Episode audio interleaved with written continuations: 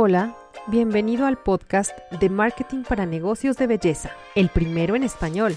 ¿Eres un emprendedor o empresario del sector de la belleza y no sabes cómo emplear el marketing en tu negocio? Soy Elo Ramirel, emprendedora y maestra en marketing digital, y seré tu anfitriona, pues me propongo resolver todas aquellas dudas que surgen en torno a cómo puedo subir mis ventas, darme a conocer en redes sociales, ¿O cuáles son las estrategias infalibles de marketing para mi negocio? Yo sé que te estás preguntando eso. Aquí tendrás respuestas a todas estas preguntas con invitados especialistas en el tema y muchas historias de éxito que te inspiren a llevar tu negocio al siguiente nivel. Vamos a comenzar.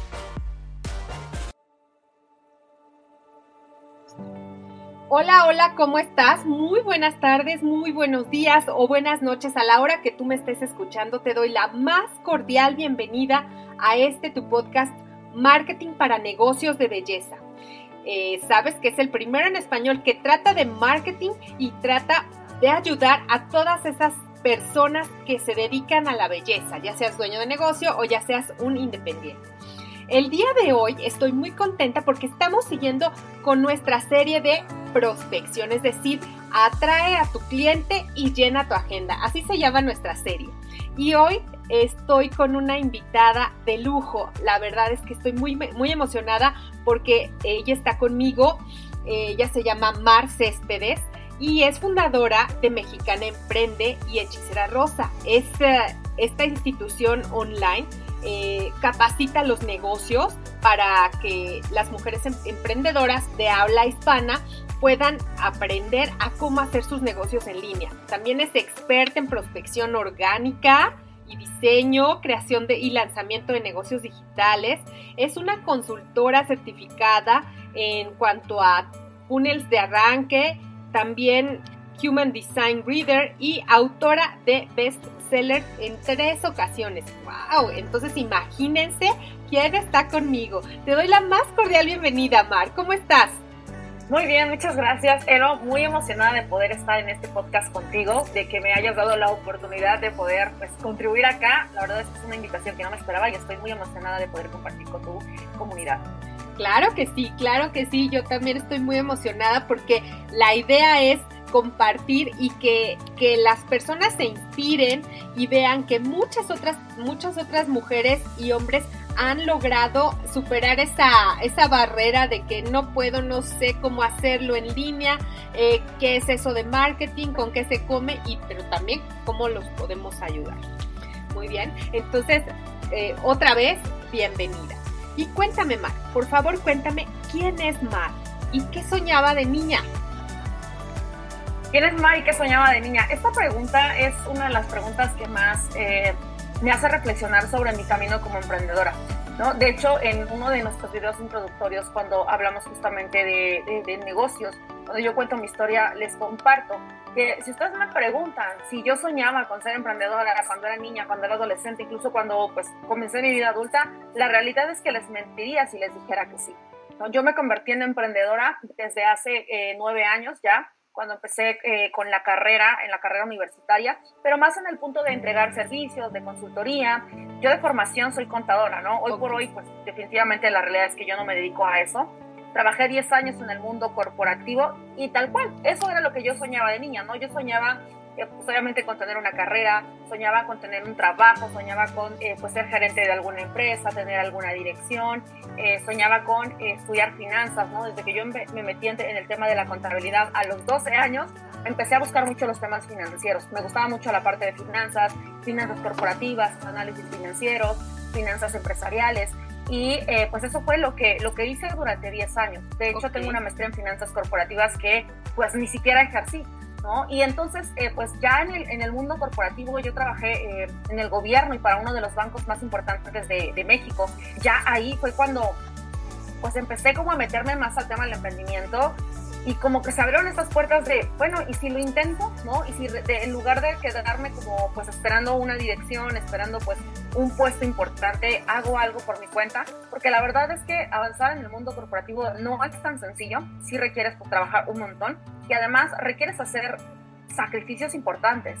temas de familia, el tiempo, obviamente te tienes que estar preparando constantemente y además pues eh, muchos de los ambientes laborales no son como los pintan por fuera, ¿no? Entonces, eh, pues yo de niña no, nunca pensé ser dueña de negocio, nunca pensé tener un emprendimiento propio, ni siquiera en mi vida adulta, o sea, eso jamás había pasado por, por mi mente hasta eh, pues después del 2018 que tuve una situación complicada a nivel personal, mi papá falleció y cuando mi papá falleció, para mí fue un parteaguas, porque yo no quería volver a pasar por una situación así sin poder estar presente.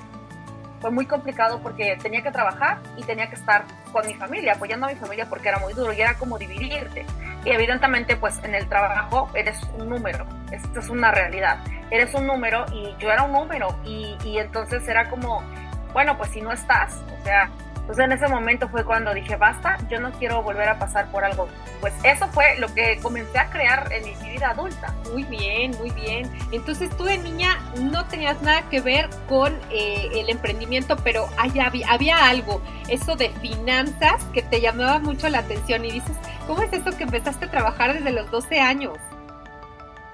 Eh, más bien, estudiar finanzas, contabilidad a los 12 años cuando yo empecé, cuando yo empecé a estudiar, eh, me acuerdo que me mandaron a una escuela en donde literal desde esa edad, pues te formaban, se llamaban talleres entonces, los talleres, y mi primera opción era computación, y era pues obviamente la más demandada de todas. Había electricidad, había secretariado, había una cosa, dibujo técnico y contabilidad. Y desde ese entonces ya, ya este, había eh, pues terminado eh, un estudio de dos años en temas contables, o sea, ya temas contables básicos yo ya los dominaba, temas de leyes todavía no, pero ya todo lo técnico ya lo tenía dominado, ya lo sabía hacer. Y pues desde ahí empezó, o sea, ahí después empecé a estudiar eh, la carrera técnica en la preparatoria y en la universidad, eh, pues me hice cuatro años y medio de, posteriormente, me, bueno, contaduría, me gradué y empecé una, una, maestría en finanzas, pero siempre la rama financiera fue como, mi favorita, ¿no? Siempre me gustaron mucho los temas, temas de administración. Justo, eh, justo como en llevar eso a una empresa, esta parte de, eh, pues, trabajar para alguien o trabajar para alguna empresa. Sí, muy bien. No, y, de, y definitivamente la, eh, la rama financiera a veces es un poco complicada porque muchas veces es como terreno de hombres, ¿no? Y entonces el que estés tan involucrada en finanzas, bueno, pues también supongo que tuviste ahí algunas, algunas trabas, pero cuéntame, ¿quién te influyó a tu profesión y a quién admiras y por qué?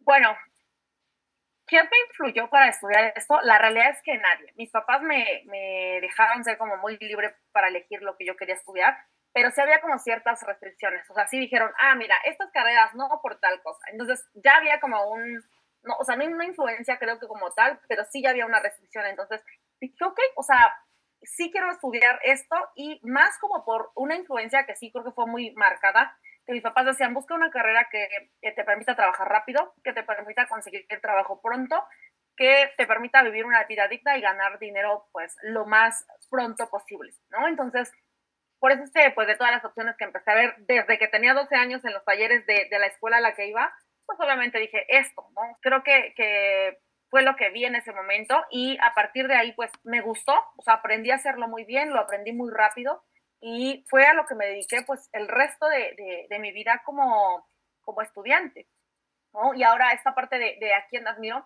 pues la realidad es que eh, tengo como a personas a quienes admiro desde diferentes ángulos, ¿no? La primera persona a la que admiro muchísimo es a mi mamá. Mi mamá viene de una familia humilde, una familia eh, pues de bastantes hermanos, una familia muy grande. Y eh, pues mi mamá fue la primera mujer en su familia en atreverse a romper con las creencias y con la manera de, de, concebir una familia, de, de, criar a hijas mujeres y pues tal cual de, de darnos un ángulo diferente de la vida, ¿no? Mi mamá es la persona que más confía en mí, incluso es la persona que ha confiado en mí cuando yo ya perdí la, confianza, ¿no? En algún momento en mi vida me sentí pues desconectada de lo que estaba haciendo, me sentí abrumada por lo que no estaba saliendo en mi vida y mi mamá confiaba en mí. Mi mamá, a pesar de, todo lo que eh, pues yo le contaba, de lo que veía, ella seguía confiando en mí. Entonces, para mí ella es una mujer eh, pues de, una mujer aguerrida, una mujer de retos, una mujer que no se da por vencida, una mujer que no se echa para atrás nunca y por el contrario siempre confía en que las personas van a lograr sus objetivos, ¿no? Y en mí siempre ha confiado. Eh, otra persona que también admiro un montón es, eh, pues, por ejemplo, mi esposo. Mi esposo es una persona que literal, él era emprendedor casi desde que estaba en la panza de su mamá y tal cual, o sea, él siempre ha admirado el tema de la libertad, ¿no? El tema de ser libre, de poder eh, ser tu propio jefe, de que siempre hay posibilidades de trabajar bajo tus propios términos, términos de trabajar bajo tu, propia, cuenta, de, tener la vida que, quieres, ¿no? Y de siempre ir como rompiendo reglas. Yo soy una persona muy conservadora, entonces él fue quien me enseñó un poco a romper las reglas, a cuestionar las cosas, y para mí, pues, es un gran ejemplo. Y, y también uno de mis mentores, eh, uno de los mentores que me ha acompañado en los últimos tres años, eh, pues casi cuatro ya, una persona eh, visionaria, una persona estratega, una persona muy humana. ¿no? De repente yo jamás me imaginé dormir en la casa de un mentor o comer frente a un mentor, ¿no? Tal cual, o sea, pues soltar mis penas, soltar esas cosas que no me funcionaban con un mentor y, y ponerme a llorar porque me sentía mal, y que esa persona confiara en mí sin conocerme, para mí es una de las cosas que más admiro, ¿no? La humanidad, la humildad, ese corazón enorme que tiene este hombre, bueno, para mí es, una de las cosas que más admiro de él. Wow, qué padre, qué bien. Y, creo que muchas veces cuando nosotros admiramos a alguien, a veces que lo admiras en toda, en toda su, su expresión, ¿no? Pero esas características que te han ido formando, esa confianza que tu mamá te dio y también esa, el, enseñarte a, a, ser libre, esa libertad financiera que te enseñó tu esposo e incluso todas esas características que tú me mencionaste de tu mentor, yo creo que es lo que te hacen, eh, te forman de alguna, de alguna manera para ser quien tú eres en este, en este momento. Entonces, Ay, pues muchas felicidades y qué bueno que has tenido esos mentores. Ah, dime una cosa, ¿cómo es que luego empezaste en esto del emprendimiento? ¿Cómo dejaste tu carrera de finanzas para dedicarte a, bueno, a generar eh, ingresos por tu propia cuenta? ¿Cómo fue esa decisión? Bueno, yo ya venía emprendiendo desde hace mucho tiempo, nueve años ya en, proyectos, pero yo siempre era como alguien operativa. O sea, yo, a mí me contrataban como para hacer servicios y terminaba un proyecto y me iba, terminaba un proyecto y me iba. Me buscaban mucho para hacer planes de negocios, controles internos, temas financieros, inventarios, eh, temas contables, era como a lo que más me dedicaba, pero jamás pensé en que yo podía hacer algo así como te comentaba, en el 2018, cuando falleció mi papá, fue cuando, pues tal cual, o sea, dentro de la oscuridad se hizo la luz y dije, no quiero hacer esto. ¿Qué es lo que puedo hacer para que yo pueda ganar dinero? Y ni siquiera pensaba, yo es lo que siempre yo les digo a, mis alumnas, a la comunidad cuando me presento con ellos, yo nunca emprendí por un tema de dinero, o sea, a nivel financiero, a nivel económico, donde yo trabajaba me iba súper bien, o sea, yo ganaba muy bien, eh, vivía una vida bastante holgada, pero yo no emprendí por dinero, yo no emprendí por el tema de la libertad financiera, yo no emprendí por ser mi propia jefa, yo emprendí por miedo y emprendí por el miedo de no poder tener tiempo suficiente para estar con mi familia, para estar con mi mamá, que era lo que ahora me quedaba y mis hermanas. Mi familia es muy pequeña y yo pues me rehuso rotundamente a perderlas o a no estar con ellas. Entonces, eh, más que emprender por un tema de dinero, yo emprendí por un tema de tiempo y un tema de libertad. Entonces empecé a, trabajar mucho en qué puedo hacer, qué puedo hacer, qué puedo hacer. Y la primera idea de Mexicana Emprende como, como emprendimiento, como negocio, fue motivar a las mujeres a que se lanzaran a emprender.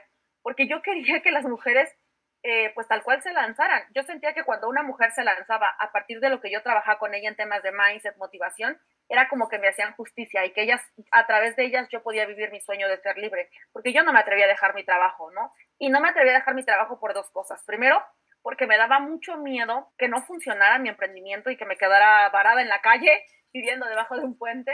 No quería ser una carga para mi familia y también me daba mucho miedo que lo que yo pudiera enseñarle a las personas eh, no les funcionara, no les generara un resultado. Entonces, el síndrome del impostor y este miedo al fracaso eran lo que más me detuvieron pues, pues ahí en el trabajo mientras intentaba como emprender. Después de eso me metí a entrenamientos de cómo emprender, eh, programas de marketing, programas de ventas y dije, ah, bueno, pues ahora si te enseño a conectar con tus pasiones y luego te enseño a vender y luego te enseño a emprender, yo creo que ahí puede ser un negocio, ¿no? Y así fue como empecé a armar las piezas de lo que hoy por hoy es Mexicana Emprende y Hechicera Rosa. Hechicera Rosa es como la cerecita del pastel, pero ahí fue, o sea, en el 2018 fue un año duro, la verdad que fue un año duro de mucho trabajo, eh, pues obviamente estábamos pasando con el duelo de, mi papá, mi familia se desmoronó, yo tenía que trabajar, tenía mucho miedo y, ahí fue cuando dije, pues vamos a lanzarnos empecé, a hacer, empecé a hacer pues, cambios importantes en mi vida, empecé a meterle más eh, dinero a mi educación. Eh, de hecho, yo a mi carrera como emprendedora le he metido mucho dinero, tiempo y energía, más que incluso a mi carrera académica. Y ahí fue cuando dije, esto tiene que salir, ¿no? En el 2019 tomé mi primer mastermind para convertirme en emprendedora de tiempo completo. Luego en el 2020 comencé otro mastermind y justo hasta octubre del 2020 fue cuando yo dejé el mundo corporativo. Yo renuncié en julio, julio del 2020, y me acuerdo perfecto el día que renuncié, fue por ahí de los 20 de julio, entre el 22 y el 25, porque tuve una junta con mi último jefe y en esa junta de verdad fue cuando me sentí la persona más miserable del planeta. ¿no? Me trataron terrible, eh, obviamente pues me regañaron por mil cosas y yo dije, a ver, Mar, o sea, el problema no son las personas, no son los jefes, no son las indicaciones, el problema eres tú, ya no estás a gusto aquí, ¿por qué no te vas? ¿No? Y empecé a hacer como pues esta, como esta reflexión rápida que no me había atrevido a hacer años atrás, de cuánto debo, a quién le debo, qué es lo peor que pasaría si no funciona. Y hablé con todo el mundo, hablé con mi familia, hablé con mi mamá, hablé con mi esposo, hablé con mi mentor y les dije, voy a renunciar porque estoy harta de lo que está sucediendo aquí y ya no puedo más con esto. Mi mamá me dijo, pues dale, ¿no? Si, si quieres cambiarte de trabajo, si quieres renunciar, si quieres incluso darte como una pausa para retomar tu vida, está bien. Si necesitas algo, nosotros te vamos a apoyar. Y ahí como que, uff, bajó, ¿no? La tensión. Luego mi esposo también me dijo, pues dale, nosotros te vamos a ayudar, mi familia también está contigo, ¿no? No te vas a quedar sin casa. Y, y mi mentor también me dijo, pues dale, nosotros te vamos a apoyar, ¿no? Yo trabajaba ya de medio tiempo con, con mi mentor, eh, estábamos en su proyecto y dijimos, pues de ahí, ¿no? Entonces ahí fue cuando dije, listo, renuncio. Y justamente un par de días después, plena pandemia, sin saber qué íbamos a hacer, con la incertidumbre de qué va a pasar con el mundo, Mar dijo, renuncio. 90 días después de eso me, me liberaron la, el, el, tal cual la renuncia, ¿no? El, el, el, 30 de septiembre fue mi último día, primero de octubre yo era mujer libre por primera vez en mi vida y a partir de ahí empecé a emprender full time. Estuve, estuve viviendo en Estados Unidos eh, seis meses en los que me puse a trabajar justamente en mi emprendimiento. Fue como eh, hacer una pausa, cerrar el ciclo del mundo corporativo y enfocarme a crear eh, un negocio por mi cuenta. Ahí fue cuando Mexicana Emprende empezó a agarrar forma, ¿no? Empezó, empecé a armar programas ya un poco más estables, programas más robustos, programas más enfocados a resultados y también pues obviamente yo me exigí en convertirme en una emprendedora de alto rendimiento, pero justo, ¿no? Fue como esa transición de aquí tiene que ser, es o no es, ¿no? Y hubo momentos, claro, en los que me quise regresar. Uno muy complicado, que sí dije, me quiero regresar a trabajar porque creo que esto no es para mí. Y justo un mi mentor me dijo, Mar, por un mes malo te quieres regresar a trabajar. Y fue cuando como que, ¡pum!, ¿no? Terminó de hacer clic todo mi proceso de emprendimiento y dije, basta, ¿no? No voy a regresar a, a trabajar. Y continué con Mexicana Emprende. Ay, todo lo que me cuentas está lleno de episodios muy, muy interesantes, Mar, porque fíjate, muchas veces Dios nos va poniendo como ciertos, ciertas señales a la mejor, le pudiéramos decir, de que, bueno, es que por aquí ya no va. Y a mí, yo me identifiqué contigo plenamente en el momento en que, cuando en un trabajo en el mundo corporativo, en el cual yo también estuve, eh, las cosas ya no iban tan bien, ¿no? Y que, y el tener esa entereza y esa, esa valentía de decir, hasta aquí llegamos y sabes que, eh, bueno, yo tengo mi red de apoyo, tienes a tu familia que te apoyaba, tenías a tu esposo que te apoyaba, pero por ejemplo, hay, hay mujeres que tienen que, pues sí, soportar, ¿no? Todo eso del mundo corporativo o incluso de un negocio en donde se empleen, pues porque no tienen quien las apoye. ¿Tú qué le dirías a esas mujeres? Yo creo que hoy por hoy tenemos una red de apoyo invisible y te voy a decir cuál es el mundo del Internet. O sea, hoy por hoy ya vemos muchas personas compartiendo clases gratuitas, entrenamientos, eventos, programas. Nosotras en Mexicana Emprende tenemos una estructura completita de, eh, pues hay programas eh, gratuitos, tenemos talleres gratuitos, hemos tenido eventos, tenemos clases cada dos semanas en donde justamente les damos como estos primeros pasos, porque yo también pasé por ahí. Eh, más que por, justo por, no, por no tener como el recurso, sino más bien por no saber a dónde ir, ¿no? Y justamente si tú no tienes los recursos aún y de repente no sabes tampoco a dónde ir, yo te diría, busca una comunidad en donde haya recursos gratuitos, ¿no? ¿No? En YouTube hay un montón de contenido y eh, me metía mucho a explorar, entonces yo les recomiendo mucho que busquen que busquen estas comunidades, que busquen estos espacios, así como por ejemplo tú tienes eh, tus redes sociales donde compartes los podcasts con otras personas. Aquí hay mucho valor, o sea, aquí hay mucha, mucha información que las puede llevar justo a, encontrar un camino. Entonces, creo que la recomendación máxima aquí es busca, levanta la mano, levanta la mano y di, oye, estoy buscando esta información, estoy buscando este tipo de personas, requiero este apoyo, me siento de esta manera. Y créeme, o sea, cuando nosotras como emprendedoras, como mujeres, eh, en general, no hombres o mujeres, levantamos la mano, eh, llámale como quieras, Dios, la vida, el universo, te ponen a las personas, te ponen los medios, te ponen el camino, pero también hay que levantar la mano. Entonces creo que es importante eso, buscar, ser proactivas y también pedir apoyo, pedir, pedir ayuda. De verdad no, no vas, de repente no sabes con quién te encuentras. Yo me he encontrado con personas increíbles y así ha ido el camino, ¿no? Pero buscando, buscando redes sociales, internet, conferencias, eventos, otras personas, ¿no? De repente nos da pena como acercarnos a alguien y decirle, oye, ya no quiero trabajar y quiero emprender. Nos sentimos juzgadas, nos sentimos criticadas, pero créeme que hay gente allá afuera que te va a apoyar. Yo tuve, yo tuve, eh, pues, compañeras, tuve una jefa que amo muchísimo y a quien le estoy muy agradecida. Yo le dije, ¿sabes qué, Caro? quiero emprender, quiero emprender, ya no quiero trabajar. Su esposo es emprendedor, entonces ella me entendía perfecto y decía, ya estás como coco, ¿no? Y decía, es que mira, o sea, esto, lo otro, y me decía, pues busca aquí, busca allá, ve a tal lugar, este, mira, hay un evento de no sé qué, ¿no? Y en los cursos me acuerdo que me escribía cursos en donde fueran de temas como de, de hacer servicios, temas de ser más independientes, entonces siempre va a haber una red de apoyo invisible, pero nosotras tenemos que levantar la mano para que como que esas lucecitas se enciendan. Excelente consejo, de veras que a veces nos sentimos solas, nos sentimos que el mundo está en contra de nosotros y que no hay nadie que nos pueda ayudar, pero sabes que sí, esa red invisible que está en línea, que, hay muchísimas personas que de verdad te pueden ayudar, tanto emocional, tanto espiritual, tanto financieramente, hablando de negocios, hablando de emprendimiento. Entonces, realmente tú no estás sola y si quieres tomar la decisión, hay gente que te apoya y esa, esa red invisible, pues tienes que, que buscarla. Lo más importante también, ser parte de una comunidad. ¿Sí? Eh, de esa manera tú te vas a sentir acompañada, hagas lo que hagas. Y en este sentido, a los negocios de belleza muchas veces son independientes o maquillistas, gente que trabaja por su cuenta y que no se emplea en una, en, en una empresa, pero trabaja así, ¿no? Por su cuenta y se siente pues como solita, ¿no? Entonces que sepa que puedes pertenecer a una comunidad y que esa comunidad te va a ir ayudando, te va a ir enseñando y, de esa sororidad que hablamos mucho las mujeres, eh, también existe en las comunidades y no solamente para mujeres, sino también para hombres. Muchas gracias, Mar, por, por, esa, por ese gran tip que nos compartiste. Y cuéntame ahora, tú me dices que eres experta en ah, prospectar. Prospectar, ya vimos aquí, tenemos una serie, hemos estado hablando todo este mes acerca de atraer clientes a tu negocio. Todos los negocios necesitamos más clientes, queremos clientes nuevos, porque a veces nos quedamos sin clientes, los clientes no, luego no duran para toda la vida, quisiéramos, pero no.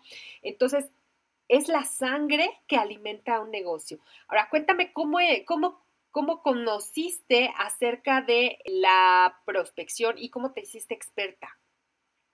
Bueno, eh, la prospección orgánica yo la conocí tal cual cuando comencé con mi negocio, ¿no? En el 2018 comenzó Mexicana Emprende, ese año estuvimos más capacitados en temas de publicidad de pago, pero la verdad es que, o sea, creo que esa es la realidad de muchos emprendedores cuando iniciamos o le inviertes a la capacitación o le, inviertes a las plataformas, le inviertes, a la publicidad. No se puede todo, esa es una realidad cuando estamos comenzando. Entonces, cuando conocí a pues, uno de mis, de mis mentores y mi mentor más actual, eh, él nos enseñó una metodología que ya tenía para conseguir clientes a través de prospectos, a través de Facebook. Entonces empezamos a probar su metodología y la verdad es que al principio a mí me parecía muy complicada porque pues era mostrarte en redes sociales. Yo no subía nada a mis redes sociales, eh, soy una persona súper conservadora, no soy alguien que esté como muy presente. Tengo amigos que me dicen, Mar, tu vida es muy instagrameable y no sé qué, ¿y por qué no compartiste esto? yo, sí, yo soy más, yo soy muy enfocada a trabajar como aquí en el back, ¿no? Mi rincón. Entonces eh, dije, no, o sea, esto está complicado, yo no voy a estar subiendo estas historias, no voy a estar contando esto, no voy a estar metiéndome a prospectar a los grupos, no voy a abrir una cuenta de Instagram para hacer esto, pero eh, pues lo intenté, ¿no? En, en, febrero del 2000, 2020 eh, lo intenté y empecé como a, a meterme más, ¿no? Eh, él me acuerdo que empezó a hacer como un proceso de selección para que sus alumnos aprendieran esto y le ayudaran a él y dije, pues yo voy, ¿no? Y fui por, por aprender. Entonces me metí mucho, me hice eh, pues de conocimientos ya más claros, más específicos.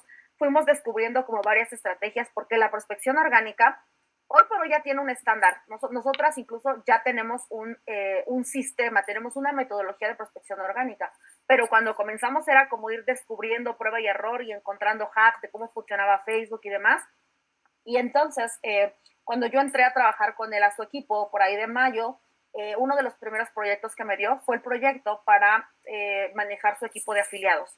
Y en el equipo de afiliados, pues obviamente a nosotros les dábamos todos los recursos a las personas para que pudieran eh, promover cursos, entrenamientos, programas y además les dábamos capacitación de prospección. Entonces, como, como, como dirigente de ese proyecto, pues eh, no me quedó de otra. Yo ya, estaba a la cabeza de ese equipo y tal cual, ¿no? Empezamos a desarrollar pues estas habilidades y ahí fue como empecé a formarme como eh, lo que hoy llamamos un lead master profesional. Hoy por hoy yo tengo mi programa de capacitación propio para mi equipo, yo tengo un equipo de prospección que es un Comando Elite de Prospección. Eh, hemos trabajado con otros proyectos para ayudar a sus equipos a prospectar a través de Facebook, a través de WhatsApp, a través de Telegram, a través de Instagram, con estas estrategias orgánicas. Pero ahí fue, ¿no? Como empezar a hacer prueba y error, empezar a crear nuestra propia metodología y a pulir la metodología que aprendimos eh, con mi mentor. Oye, pero cuéntame algo hemos hablado de prospección, pero ¿qué es exactamente, así en palabras muy sencillas, la prospección orgánica? La prospección orgánica es tal cual hacer, yo lo, y lo voy a decir así, porque hay muchos tipos de prospección orgánica, pero hay, hay yo que los principales, que son los siguientes, hacer publicaciones de valor o publicaciones eh, de ayuda en redes sociales para que atraigas a personas a tu negocio. La prospección orgánica, y creo que esto, digo, no sé si lo, lo platicaron por ahí en algún episodio contigo, pero la prospección orgánica se, se, se basa en el marketing de atracción, porque en la prospección orgánica no podemos hacer marketing de venta directa.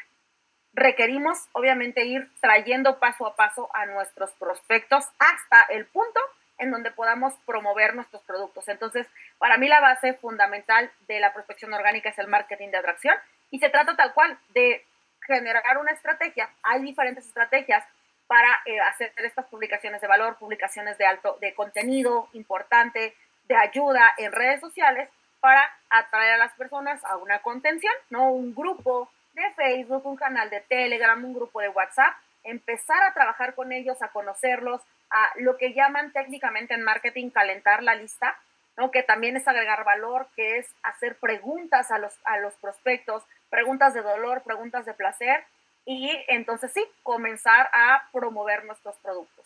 Perfecto, perfecto. Entonces, esta metodología de la que tú me hablas es prácticamente 100% orgánica, es decir, que no cuesta, que no es una publicidad pagada, pero que la tienes que hacer Em, como un proceso, como una serie de pasos para que se pueda, pueda ser efectiva. Y eso se me parece muy interesante también.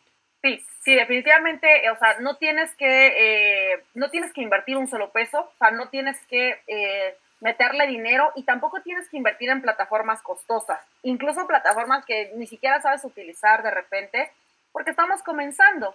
Entonces, la gran ventaja de la prospección orgánica es que eh, sí, requiere tiempo y energía, pero es una herramienta que te puede eh, impulsar en el arranque de tu negocio. O sea, mi negocio lleva ya pues los últimos, los últimos cuatro años, ¿no? Que hemos estado trabajando full, eh, mantenido de prospección orgánica y en ese momento estamos en un punto de escalamiento, o sea, ya no es un negocio chiquito, ¿no? No es el changarrito digital, ya es un negocio, ya es una empresa pues consolidada, incluso ya tenemos pues a, la empresa hermana que es Hechicera Rosa y también, o sea, Hechicera Rosa igualmente nació a través de la prospección orgánica. Ok, ok, perfecto. Muchísimas gracias por esa cátedra de, de prospección orgánica, que yo creo que muchas de las personas que están aquí eh, a veces tienen como miedo, ¿no? a invertir en publicidad, en darle el, el, famoso botón azul ahí a sus publicaciones de promocionar. Y hay gente que lo ha hecho y no le ha ido muy bien. Entonces dicen, no, pues es que yo no, no creo que esto funcione. Entonces, igual para la prospección eh, orgánica, la prospección que, que, es como más de trabajo sin, sin necesidad de invertir en publicidad, pues se necesita, es, a lo mejor el recurso no es el económico, pero también el recurso es el tiempo, ¿no? Y el el compromiso de hacerlo continuamente. Yo creo que ahí está, está el, la clave. Pero cuéntanos cuál es la clave para atraer a, más clientes en cuanto a esa prospección. Eh, yo creo que para mí la, la clave, yo creo que hay varias, se las voy a compartir. La primera es esto, agrega valor a tu audiencia. O sea, creo que a veces nos saltamos un paso, prospectamos y vendemos. Y entre la prospección y la venta hay un paso. Y ese paso es agregar valor. Entonces te voy a contar un poquito cómo hacemos el proceso de prospección. Ahí vas a encontrar muchas claves y me encantará que puedan aplicarlas. Cuando nosotros hacemos cualquier tipo de publicación estratégica, o sea, no es cualquier tipo de publicación, es una publicación estratégica con preguntas de dolor y placer. Justamente dolor y placer es lo que nos mueve a las personas para comprar algo, ¿no? Siempre les les digo a, mis alumnas cuando trabajamos esto, este ejercicio de piensa en qué fue lo que te motivó a tus compras de la última semana, qué dolor resolviste o a qué placer te acercaste, porque todas las personas nos movemos igual, dolores y placeres. Y entonces, a través de estas preguntas de dolor o placer, yo puedo atraer a las personas, ¿no? Contándoles a lo mejor cómo les puedo ayudar a resolver ese problema que tienen o a llegar a esa meta que quieren. ¿Cómo lo resuelvo? Bueno, pues los llevo a un espacio de contención, le llamamos contención, a este lugar en donde yo voy a empezar a acercarme a las personas. Esta contención puede ser un grupo de WhatsApp, un grupo de Facebook, los famosos ahora canales de Telegram. Para mí, recomendación siempre va a ser, llévate a las personas a, quienes prospectaste a un grupo de, de, WhatsApp, porque es más cercano, porque es más cálido, porque es más estrecho, porque es más íntimo y porque difícilmente no vas a leer tus conversaciones de WhatsApp. No pasa así, por ejemplo, con los canales de Telegram, que no estamos como muy educados a usar Telegram, o eh, los grupos de Facebook, que ahí nos limita la parte del alcance orgánico, ¿no? Y dentro ya de ese espacio, creo que una clave principal y fundamental es agregar valor, ¿no? Y agregar valor puede ser cualquier cosa que le funcione. Nosotros utilizamos el concepto de regalo digital. Un regalo digital puede ser una clase gratis, un taller, en el, tema del multinivel, por ejemplo, ahorita que estamos hablando de pues, la industria de la belleza, hay, hay, pues, hay multiniveles, ¿no? De, de, belleza, bienestar, salud, skincare, etcétera, cuidado del cabello, la piel y demás. Creo que lo que pueden mejorar, y esto lo hemos probado con muchas de nuestras alumnas, es la presentación de negocio, convertirla en una presentación de ayuda. Entonces, antes de mostrar la presentación del negocio, ayuda, agrega valor a la audiencia, enséñales, no sé, los tres hacks para utilizar eh, correctamente las bases de, pues sí, las bases del maquillaje, este, los tres secretos para hacer un buen cuidado de la piel, este, los tres factores importantes por los cuales debes utilizar protector solar, o cómo hacer un negocio en la industria de la belleza y les cuentas, no sé, tres hacks o tres pasos o tres claves para, para crear un negocio en la industria de la belleza. Y ahora sí, presenta la oportunidad de negocio. ¿Por qué? Porque las personas, eso es una filosofía, yo creo que viejita, pero real. O sea, las personas no quieren que les vendan, las personas quieren comprar. Entonces, cuando tú muestras el abanico de posibilidades al problema que ellos tienen, dicen, yo lo quiero. Entonces, agregar valor creo que para mí es fundamental. Que sería para mí la clave principal para que lleguen más personas. ¿no? Entonces, pues, esto puede ser un ejemplo. Puedes dar PDFs. Nosotras tenemos, por ejemplo, una guía de prospección orgánica en donde tal cual vienen ejemplos, vienen plantillas, vienen regalos, viene todo el proceso para crear estas publicaciones de, prospección en Facebook. Entonces, este es un regalo que también puedes dar. Puedes regalar un taller, puedes regalar una conferencia, una charla, cosas básicas como una plantilla. Ese mismo espacio eh, lo puedes convertir en una comunidad en donde estés agregando valor constantemente y eventualmente puedas hacer tus ofertas, hacer las promociones de tus productos. Entonces, ahí, ¿no? Así es como vas atrayendo a personas, como se van quedando y los vas convirtiendo en clientes. La gran ventaja es que tú puedes estar haciendo de esto un círculo virtuoso que vas como rellenando esa contención de manera constante. Ahorita lo decías, compromiso y constancia, necesarios y fundamentales para poder hacer prospección orgánica. Atrae personas constantemente, no solo cuando quieras cerrar el mes, no solo cuando quieras llegar a la meta, sino todo el tiempo, ¿no? En tu agenda como emprendedora debe estar el tiempo que le vas a dedicar a tu prospección todos los días, de lunes a viernes, de lunes a domingo, de lunes a sábado, pero todo el tiempo. ¿Para qué? Para que tu negocio no se sofoque, ¿no? Tu negocio no se desnutra. Al contrario, lo que decías, ¿no? Que tengas sangre nueva, sangre limpia constantemente, que evidentemente tu negocio pues vaya eh, teniendo más clientes nuevos y también eh, dentro de la misma prospección, pues obviamente tú puedes, digamos que, reprospectar. Esas personas que ya te compraron algo, las puedes invitar a, de nuevo, agregarles valor desde otro ángulo, desde a lo mejor otra charla, o de un PDF, ahora una guía, ahora un evento gratuito y mostrar tu siguiente nivel de productos. Otro producto, otro kit, otra línea, otra marca incluso, porque sé que también hay mujeres este, que están en la industria de la belleza y que son como multimarcas. Entonces puedes mostrar tu siguiente nivel. Y eh, la gran ventaja también de la prospección orgánica es que de repente las personas nos desesperamos, ¿no? Como emprendedoras queremos resultados de hoy para mañana y no funciona así. ¿no? Sí hay un proceso de maduración.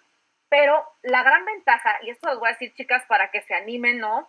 De, de ay, no vendí, y prospecté y no vendí. Piensa en esto, no vendiste en esta ocasión, pero seguramente en la siguiente ocasión habrá personas que se interesen, que te conozcan y además te quedas con una comunidad. No es como que no vendí y va a los prospectos, no, se quedan ya en tu comunidad y eso va haciendo pues que obviamente esa comunidad tuya crezca, se fortalezca y eventualmente puedas llegar y promover tus productos y hacer esa, lo que llamamos prospección interna. Nosotros tenemos un grupo en Facebook que se llama eh, Mujer Digitalmente Exitosa y es una comunidad de Facebook con casi 7000 mujeres que se ha creado así. Entonces, por eso es que sé que funciona y por eso es que yo siempre les recomiendo prospecta, prospecta constantemente porque igual hoy no te compraron, pero te van conociendo, van, se quedan ahí, permanecen, van viendo tu contenido, van viendo lo que haces, vas mostrando tus productos y llega un punto en el que tal cual te buscan. O sea, gente que te busca. Yo tengo alumnas que me dicen, Mar, este, yo te venía siguiendo hace no sé cuántos meses o hace no sé cuántos años y apenas me animé. Entonces, eh, la conversión no siempre es en el primer ciclo, ¿no? O en, la primer, en el primer contacto. Pero eso, para mí es agrega valor a tu audiencia siempre, incluso cuando ya te compraron. Claro, claro, incluso cuando ya te compraron, creo que todavía más por el tema de que sean tus clientes, pues para toda la vida. El famoso lifetime value, palabra dominguera de marketing, el lifetime value es el tiempo que permanece ese cliente contigo. Y pues claro, todas queremos que sea lo más, lo más largo posible. Es más, toda la vida mucho mejor. Entonces, por supuesto, tienes que seguir, seguir, seguir picando piedra a veces y a veces vas a encontrar ese diamante que te va a hacer crecer y llegar a ese, ese siguiente nivel. Muy bien, Mar. Me, encanta, me encanta cómo, cómo estás hablando. Ya nos dijiste que tú trabajas prácticamente con las redes sociales, también eh, trabajas mucho con Facebook. Eh, ahorita te voy a pedir que nos hables un poquito más de cómo es que Facebook te ha ayudado. No sé si trabajas con Instagram, pero muchas veces dicen que Facebook ahorita como que ya no es como tan efectivo como lo era antes. ¿Tú qué piensas al respecto? Bueno, eso sí, justo, ¿no? No vamos a mentir, la realidad es que Facebook se ha puesto muy restrictivo. Obviamente se dio cuenta de lo que estábamos haciendo, y que la prospección orgánica empezó a tener un boom, ¿no? Yo creo que este último año, los últimos dos, tres, sí, como dos años yo creo, o sea, fue el boom, la prospección orgánica, ¿no? Hoy por hoy quienes no aprovechamos de repente al 100% la prospección orgánica, antes es como, chins, ya no la pude, este, ya no la pude, uh, no la pude tomar, pero eh, algo muy importante de las emprendedoras, de los emprendedores en general, es que somos solucionadores de problemas. Y un solucionador de problemas no está viendo pues, qué es lo que ya no funciona. Está viendo qué es lo que voy a hacer para adaptarme a las nuevas funcionalidades. Entonces, sí, voy a, decir esto. Creo que Facebook ha eh, elevado sus barreras, ¿no? Se ha puesto más restrictivo. Pero ¿de qué nos habla eso? De que nosotras como emprendedoras profesionales en prospección orgánica eh, buscamos nuevas alternativas o maneras de hacerlo. Estos son temas como muy técnicos, pero ya, o sea, observas, por ejemplo, el tema de los perfiles con los que prospectas sí tienen que ser perfiles eh, viejitos, o sea, por lo menos un año. Entonces, ¿de qué te habla eso? De que tienes que crear perfiles para hacer profesión el día de hoy, para que en los próximos meses puedas utilizarlos. Mucho el tema de la proactividad, que debes estar como más pendiente de, eh, de responder a las publicaciones de, de, donde te dejan comentarios las personas interesadas. Y también nos invita a hacer eh, lo que, por ejemplo, hoy estamos trabajando en Mexicana Emprende, que es la formación de equipos la formación de equipos de prospección, porque cuando prospectamos solas, pues obviamente nos tardamos un montón y con esas restricciones más, pero con un equipo de prospección tú puedes compensar toda esta parte de Facebook nos está restringiendo, porque restringen a una, pero tienes a lo mejor un respaldo de tres, cuatro, cinco personas. Y aquí quiero decirles, chicas, sobre todo si trabajan solas o trabajan solos, ábranse a la posibilidad de crear equipos y ojo, crear equipos nos da miedo, crear un equipo de trabajo nos da miedo a veces por el tema de, te tengo que pagar y el sueldo y la nómina y qué tal si no sale. No, por el contrario, hay que aprender a hacer alianzas, hay que aprender a ser estratégicos incluso a la, hora de crear equipos. Yo tengo un equipo de siete personas eh, que están prospectando para Mexicana Emprende y tenemos, o sea, alianzas increíbles. Obviamente sí, hay un recurso económico de por medio, trabajamos bajo resultados, entregamos capacitación, entregamos mucha información de valor, les enseñamos estrategia, les enseñamos operaciones y es una, eh, una, una eh, alianza muy integral, ¿no? No solamente depende de un, de un sueldo, de un salario y la máxima ventaja de poder crear equipos para maximizar tu prospección es trabajar con base en resultados. Todo mi equipo trabaja con base en resultados, ¿no? Incluso mi asistente, o sea, mi asistente también es una crack haciendo prospección pulimos la técnica, pues eh, llevamos ya un poco más de un año trabajando con ella en temas de prospección y es una mujer, o sea, crack, ¿no? Ella capacita a las chicas que se unen al Comando Elite de Prospección de Mexicana Emprende y eh, pues recientemente compartimos una capacitación con ellas muy fina, o sea, muy de, de detalle, de estrategia, porque también en la prospección orgánica, ¿qué pasa?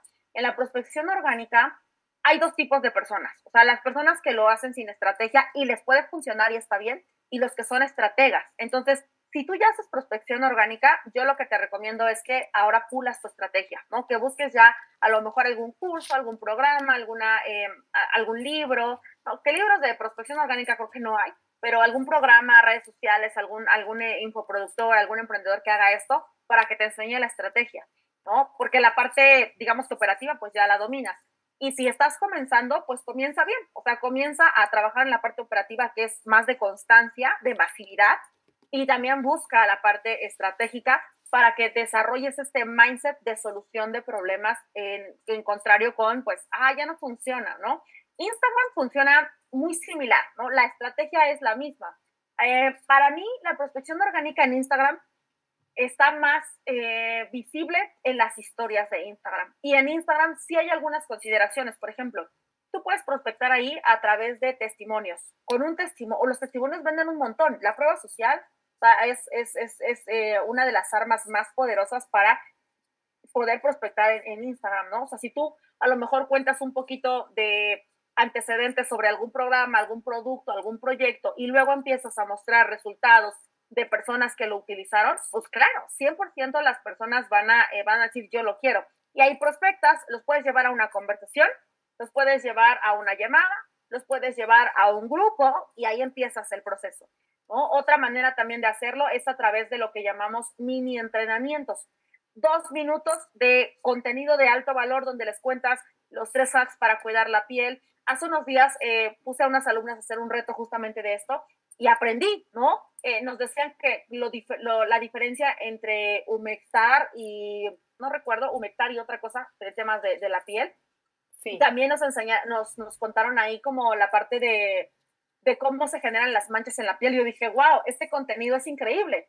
Entonces, crear contenido cortito, uno, dos minutos, llevarlos a algún llamado a la acción, que comenten, que respondan, que reaccionen, que te envíen un DM y vámonos, ¿no? Los, los posts fijos eh, en el feed de Instagram igual no puede funcionar tanto, ¿no? Sí hay dos audiencias, ahí debemos entender muy bien que hay dos audiencias en Instagram. La audiencia que ve los posts fijos en el feed y la gente que ve las historias. Yo, por ejemplo, yo me considero una audiencia que ve historias. Yo casi no veo posts fijos.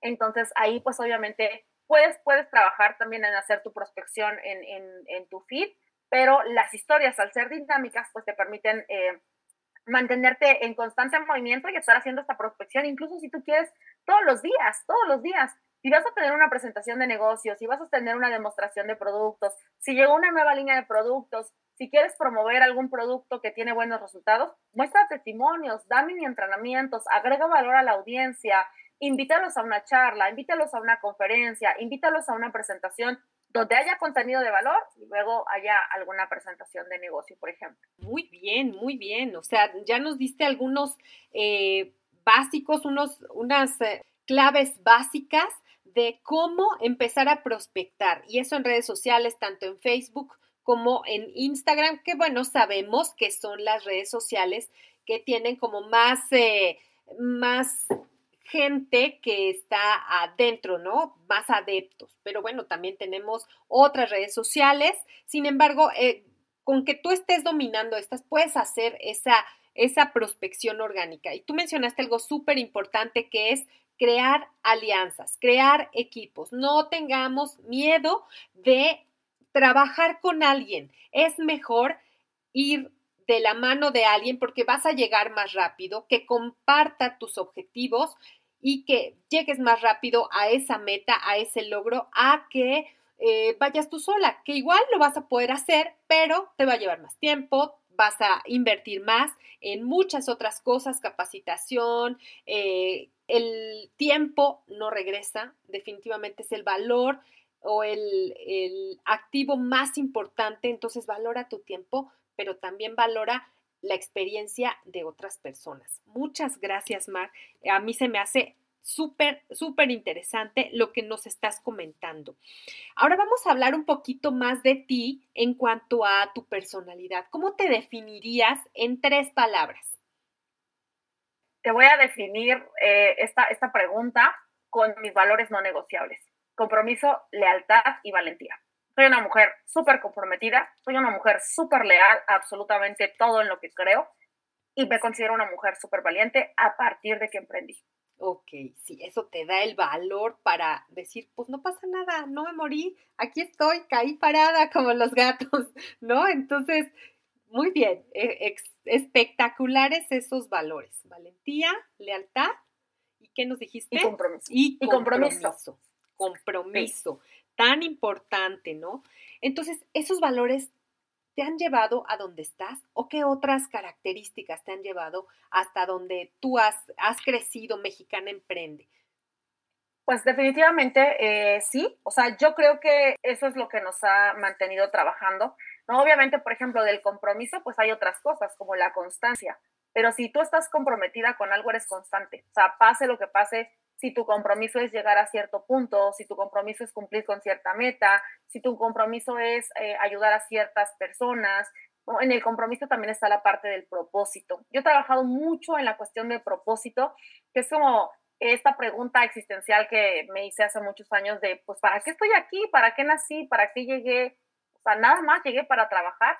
Entonces, como esta parte de, propósito está muy alineada con, mi compromiso, O sea, mi compromiso tiene que ver con poder servir a, las mujeres, con poder eh, convertirme en una, en una proveedora de soluciones para aquellas mujeres que, requieren algo. Digo, en este momento mi canal es el emprendimiento, o sea, mi canal de, de, de pues sí, de proveer soluciones es el emprendimiento, pero también eh, cualquier cosa, o sea, yo estoy segura que en donde, a donde yo llegue o a donde yo vaya, eh, mi misión sigue siendo esa, proveer soluciones a las personas.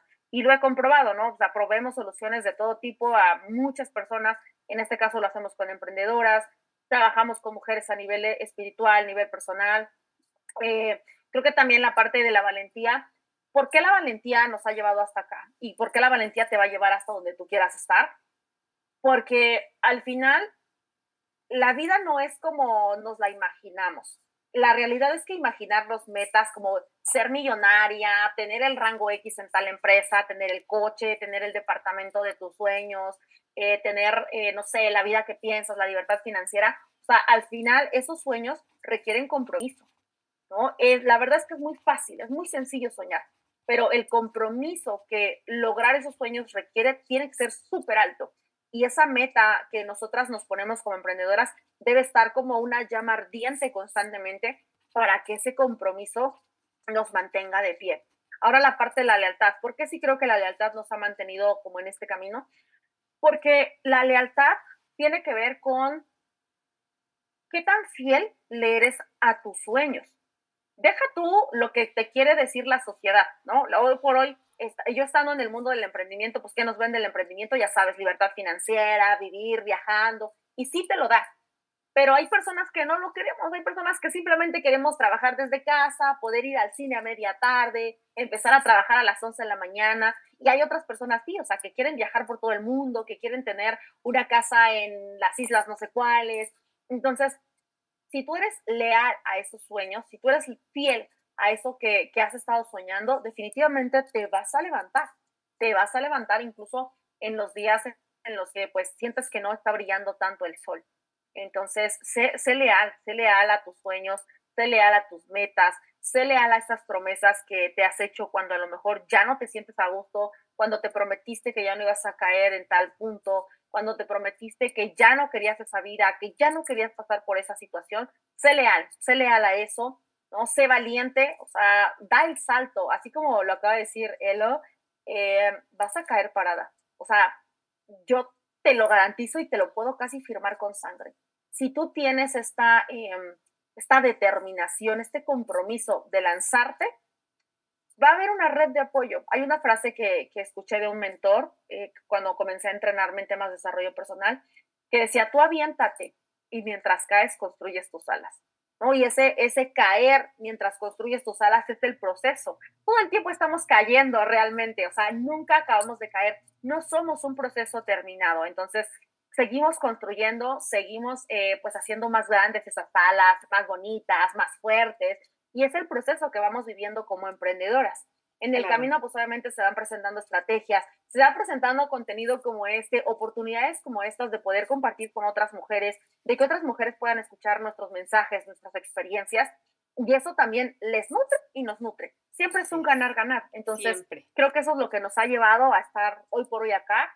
Y pues nada, creo que si ustedes se enfocan en ser leales a sus sueños, en ser valientes y lanzarse y comprometer, comprometerse con esos sueños, seguro lo van a lograr. Seguro. Y aviéntate y construye tus alas en lo que vas cayendo. Qué bonita frase. La verdad es que está muy, muy bonita y es como toda una filosofía de vida. Ahora, ¿qué importancia tiene para ti la mentalidad? ¿Tienes algunos rituales que hagas en las mañanas, en, en en las noches, no sé, algo que te haya ayudado también a ser tan resuelta a crear esto que has hecho de Mexicana Emprende y Hechicera Rosa y que lo hayas llevado a, crecer por medio también de, esos, eh, de esa mentalidad. Súper, le diste al clavo, ¿no? Estaba esperando, dije, ay, ¿a qué hora me va a contar algo de mentalidad, ¿no? ¿Por qué? Porque este, para mí este es un análisis que he hecho, ¿no? Y lo hice a partir de que en una ocasión mi marido me lo dijo. Él, él es muy fan del tema del desarrollo personal, ¿no? Él, él empezó en este mundo a, a, a raíz del, del, desarrollo personal. Normalmente, y piensan un poco en su historia de emprendimiento, ¿no? Siéntate en este momento y piensa en tu historia de emprendimiento. ¿Cómo empezaste a emprender? Casi todas empezamos a emprender por un tema de dinero, temas de tiempo, temas de ser tu propia jefa. Yo empecé por temas de libertad, este, solamente me daba miedo, ¿no? No poder estar con mi familia. Y todas empezamos buscando la estrategia, el marketing, buscando ventas, convertirnos en las tiburonas de las ventas, ¿no? O sea, en tener, o sea, el negociazo, poder llegar al rango. Pero normalmente nunca nos detenemos a pensar en nosotras, o sea, en lo que hay en, en eh, aquí adentro, en el interior, en lo que hay en nuestra mente, las programaciones que tenemos para poder hacer nuestra vida, ¿no? Entonces, mi marido me decía, el emprendimiento es la escuela más grande de desarrollo personal. Y obviamente yo sí creo que es la escuela más grande de desarrollo personal y que como emprendedoras comenzamos al revés. Antes de meternos a la estrategia, primero, primero deberíamos meternos al tema del mindset. Primero deberíamos meternos al tema de cómo es tu relación con el dinero, cómo es tu relación con las deudas, cómo te sientes respecto de tus habilidades, el famoso síndrome del impostor. ¿Te da miedo el fracaso? te quedas callada, hablas bajito, no le pones volumen a tu personalidad, porque eso todo tiene que ver con mindset, con todos los condicionamientos con los que crecimos. Obviamente en este momento ya no estamos en punto de echar culpas, pero sí en la responsabilidad de poder resolver. Y te voy a contar cuando yo empecé a trabajar en, en mi mentalidad. Yo soy una persona muy enérgica, una persona muy dinámica. Yo me, necesito estar moviendo. O sea, para mí es necesidad estar haciendo. No puedo estar tranquila, no, no soy hiperactiva, pero me gusta todo el tiempo estar creando, estar haciendo, moviéndome, eh, haciendo cosas nuevas. Y llegó, llegó un punto, y si alguien de ustedes está en este punto, mi recomendación es vete a trabajar en el mindset llega un punto en el que las estrategias ya no funcionan. O sea, tienes la mejor estrategia, tienes al mejor mentor, pero no avanzas. O sea, te, vendieron la fórmula para que puedas crear un negocio tres, cuatro, cinco, seis cifras y no lo logras. No es un tema de estrategia y eso yo te lo puedo garantizar y también te lo firmo con sangre porque yo estuve ahí. O sea, yo tenía todo, ¿no? A nivel análisis estratégico, tenía todo. Tenía una comunidad, tenía un equipo, tenía un negocio, tenía las habilidades, pero mi negocio no avanzaba ahí fue cuando me tuve que salir del negocio, o sea, como echarme un paso atrás y decir, a ver, Mar, ¿qué es lo que no nos está dejando avanzar? Y para mi sorpresa fue un tema de mindset. O sea, yo tenía miedo a crecer, ¿no? A veces dicen, tenemos miedo al fracaso. Ojo, ahí analicen bien si es el miedo al fracaso. Miedo al éxito, ¿no? Exactamente, porque a veces es el miedo al éxito. O sea, yo le tenía miedo al éxito. Y otro miedo que descubrí ahí era que, era que no crecía porque me daba miedo perder lo que había creado. Claro. ¿no? Y, y, dije, ¿de dónde viene esto? ¿No? Ahí sí, o sea, hubo meses en los que estuve muy atorada y busqué ayuda profesional, busqué terapia. A mí me gusta mucho la terapia holística. Entonces empecé a trabajar con una amiga muy querida que es este angeloterapeuta y entonces empezamos a entrar como muy a profundidad de esto y digo, hoy por hoy ya lo puedo contar sin que se me quiebre la garganta, pero eh, yo tenía un contrato, un contrato con mi papá, un contrato como de, de fidelidad, de lealtad con él. Y obviamente al yo avanzar, al yo querer crecer, pues ese contrato me detenía, ¿no? Y quienes están metidas en temas de belleza y en temas espirituales, claro que sabrán pues de qué hablamos, ¿no? Entonces estos contratos kármicos que tenemos, estos contratos álmicos que tenemos, estos contratos eh, de linaje que tenemos con nuestra familia, de pues si ellos sufrieron, yo también tengo que sufrir para ser leal con ellos, si a ellos les costó trabajo generar dinero, yo también tengo que sufrir para que me para ganar dinero. Eso es lo que hay que trabajar. Hoy por hoy yo trabajo mucho en el tema de mindset, me he, trabajado mucho con eh, terapia holística, trabajo mucho con libros. Yo leo un montón, soy fan de la lectura.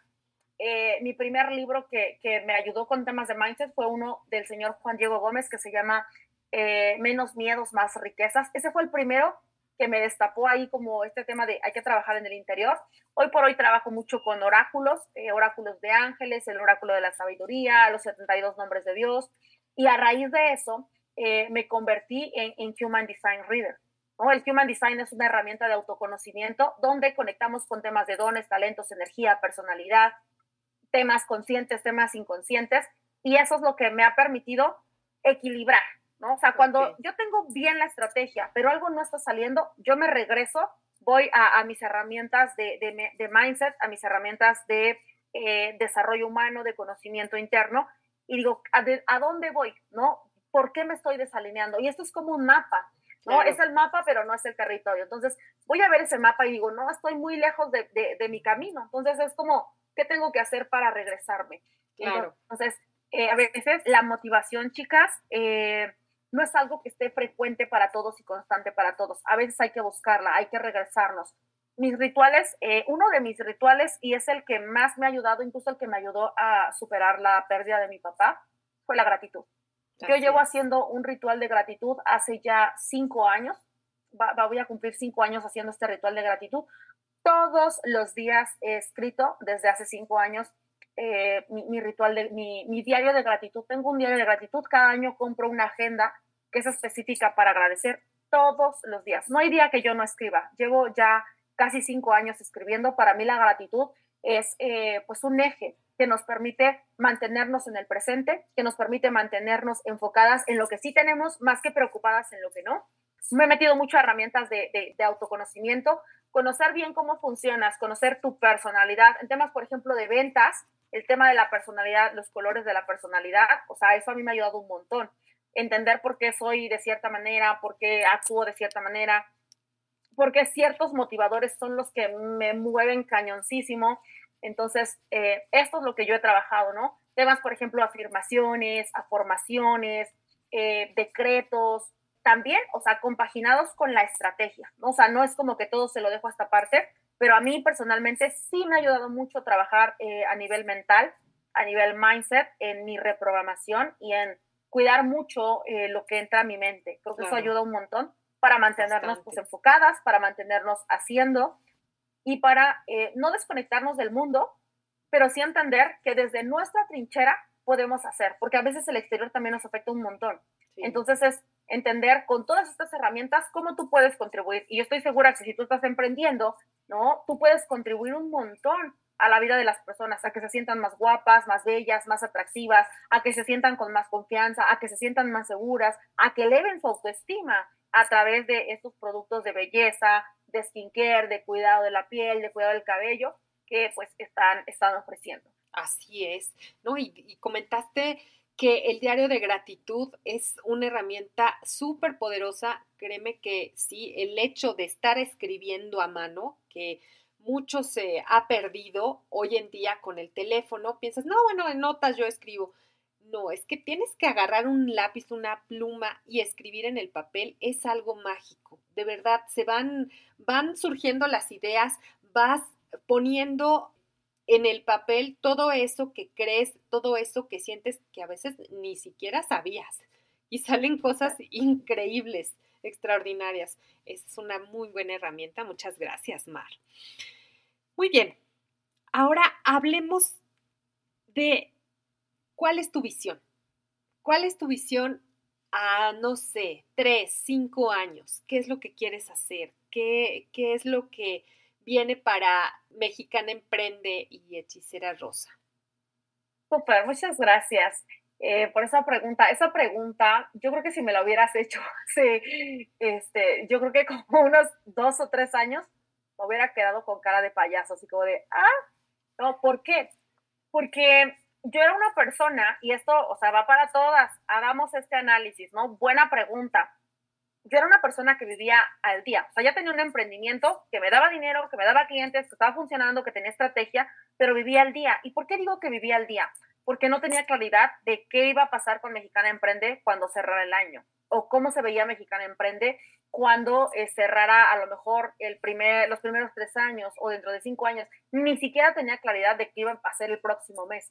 Entonces, muchas emprendedoras vivimos como esclavas del día a día, a pesar de que podamos tener una buena estrategia, buenos ingresos, pero si no tenemos una visión, como lo acabas de preguntar, de qué va a ser tu negocio o dónde va a estar parado en 3, 5, 10, 15 o 20 años, estamos un poco perdidas. ¿Por qué? Porque no hay una brújula. Entonces nos vamos moviendo para donde nos lleve la vida y pues evidentemente eh, somos más circunstancias de la vida que de nuestro propio diseño. ¿no? Entonces, nosotros eh, vemos a Mexicana Emprende como la máxima empresa de capacitación de habla hispana eh, para ayudar a mujeres emprendedoras.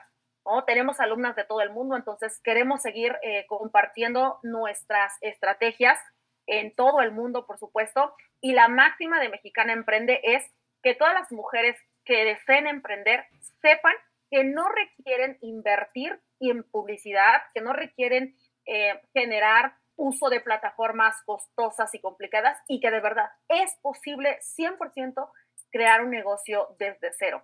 Nuestra visión es tener eh, este año por lo menos eh, mil alumnas nuevas. Seguramente en tres o cinco años tendremos, tendremos varias decenas de miles de, de, alumnas en nuestra comunidad. Eh, también una de nuestras visiones es podernos consolidar como pues, las formadoras de equipos de prospección profesionales alrededor del mundo, poder capacitar a otras emprendedoras para que sepan hacer esto y para que puedan formar a otros equipos. Y también mi misión con mi equipo todas las personas que trabajen conmigo, o sea, eso es como una promesa, ¿no? Tal cual un propósito dentro de Mexicana Emprende, es que sean emprendedoras de alto rendimiento, ¿no? Y emprendedoras en cualquier lugar, ¿no? Si me tocara trabajar con alguna mujer que dice, Mar, yo quiero trabajar contigo, pero no quiero hacer un negocio, bueno, que quiero que seas una emprendedora en donde sea que estés de altísimo rendimiento y que todas nuestras, eh, pues nuestras alumnas puedan eh, no ser una emprendedora promedio, sino de convertirse en, eh, pues, ese formar parte de esa minoría elite que son emprendedoras de alto rendimiento. Entonces, así nos vemos con miles de alumnas compartiendo nuestra filosofía alrededor de todo el mundo de mujeres pues, que hablan español y, por supuesto, ser la máxima formadora de equipos en, pues, en habla hispana. ¡Ay! una visión muy noble, pero también muy agresiva en el sentido de, bueno, no es tan sencillo, pero te felicito de verdad porque estás dando mucho valor y estás ayudando a muchísimas, muchísimas personas alrededor del mundo, como tú nos dices. Muy bien, Mar. Pues eh, algo que quieras agregar, ya estamos a, punto de, concluir esta entrevista, algo que tú nos quieras decir acerca de todos estos temas que hemos platicado. Bueno, pues eh, justo, ¿no? reafirmar nuestra filosofía. Eh, para todas las emprendedoras que nos están escuchando en este momento, quiero que sepas que es posible tener un negocio de las cifras que quieras. Es posible, 100%. Es posible también iniciar un negocio desde cero. Es posible ser una referente en la industria con lo que haces. Y la máxima ventaja que tienes como, emprendedora es que eres tú. Y esto tiene que ver con mindset puedes tener a tu alrededor decenas o cientos o miles de personas haciendo lo mismo, porque esto pasa con los multiniveles, pero siempre enfócate en resolver una pregunta. Y la pregunta es, ¿por qué tengo que estar contigo y no con alguien más que hace lo mismo? Y ahí está tu sello personal. Tu sello personal lo vas a encontrar a partir de subirle el volumen a tu personalidad. Súbele el volumen, sé tú, ¿no? Eh, muestra tu esencia, sigue el protocolo, sigue las estrategias, pero siempre ponles tu sello personal. Eh, creo que esa es, una, una, gran ventaja que tenemos como emprendedoras, que podemos dedicarnos a lo mismo, pero nadie va a hacer las cosas, nadie va a hacer un facial, nadie va a hacer un maquillaje como tú. Esa es tu personalidad. Busca tus diferenciadores.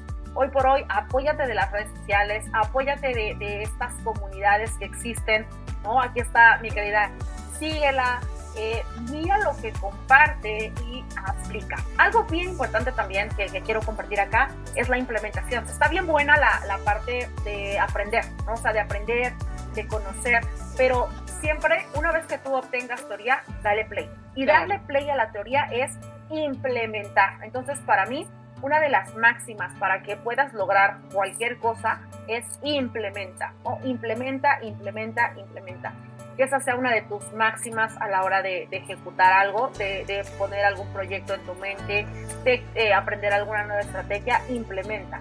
Y sobre todo, pues bueno, eh, hay una frase que, que, yo tengo y que me gusta mucho, es una, una frase o tal cual, o sea, de, es una motivación mía, una motivación que me mueve muchísimo. A ver, a ver. Y eh, que dice, estás en el camino correcto, solo no dejes de moverte. Entonces, yo sé que si estás escuchando esto, yo sé que si estás en esta comunidad, es porque este es tu camino.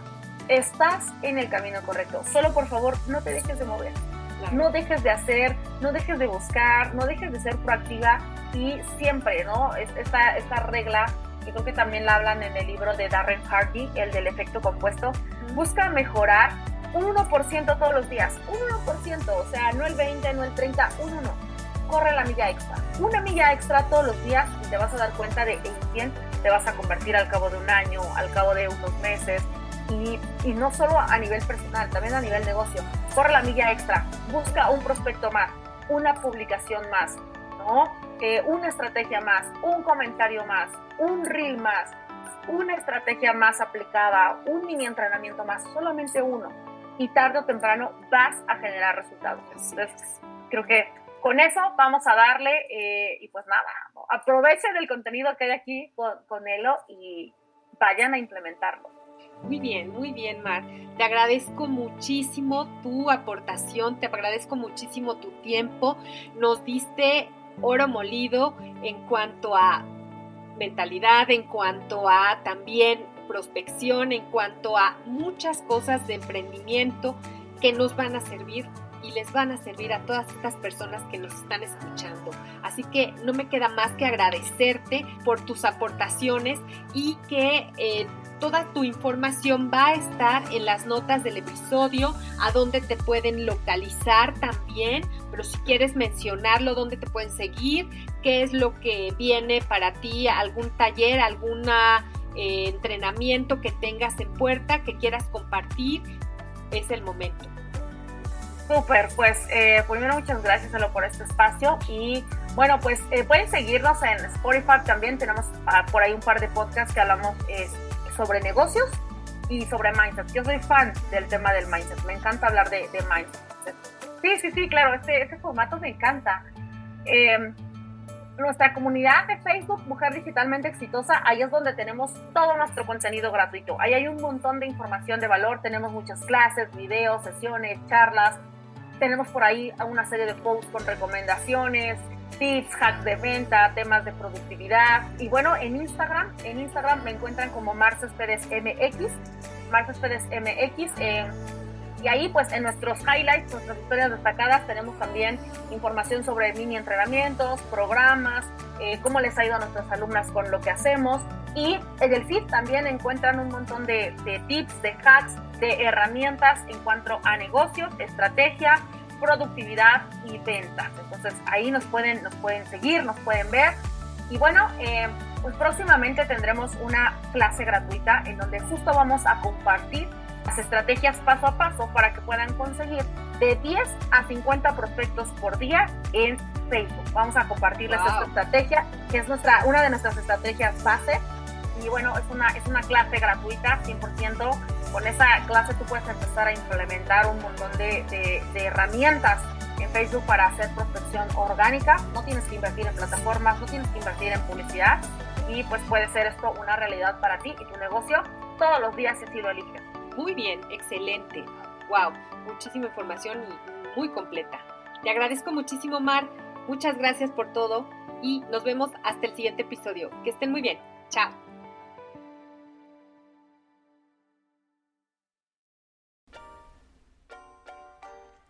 Gracias por tu atención. Si te gustó, regálame 5 estrellas en Spotify o Apple Podcast. Es todo por ahora. Y hasta la próxima semana con más de marketing para negocios de belleza. Te invito a que reflexiones y elijas lo que vas a aplicar hoy. Pero, si quieres empezar a crecer tu negocio, déjame ayudarte con marketing, publicidad, marketing de contenido o marca personal. Envíame un correo a info.eloramirel.com. Reserva tu lugar y ponte en acción. No pierdas más tiempo. Recuerda que tu mejor oportunidad fue ayer. Tu segunda oportunidad es hoy. ¡Chao!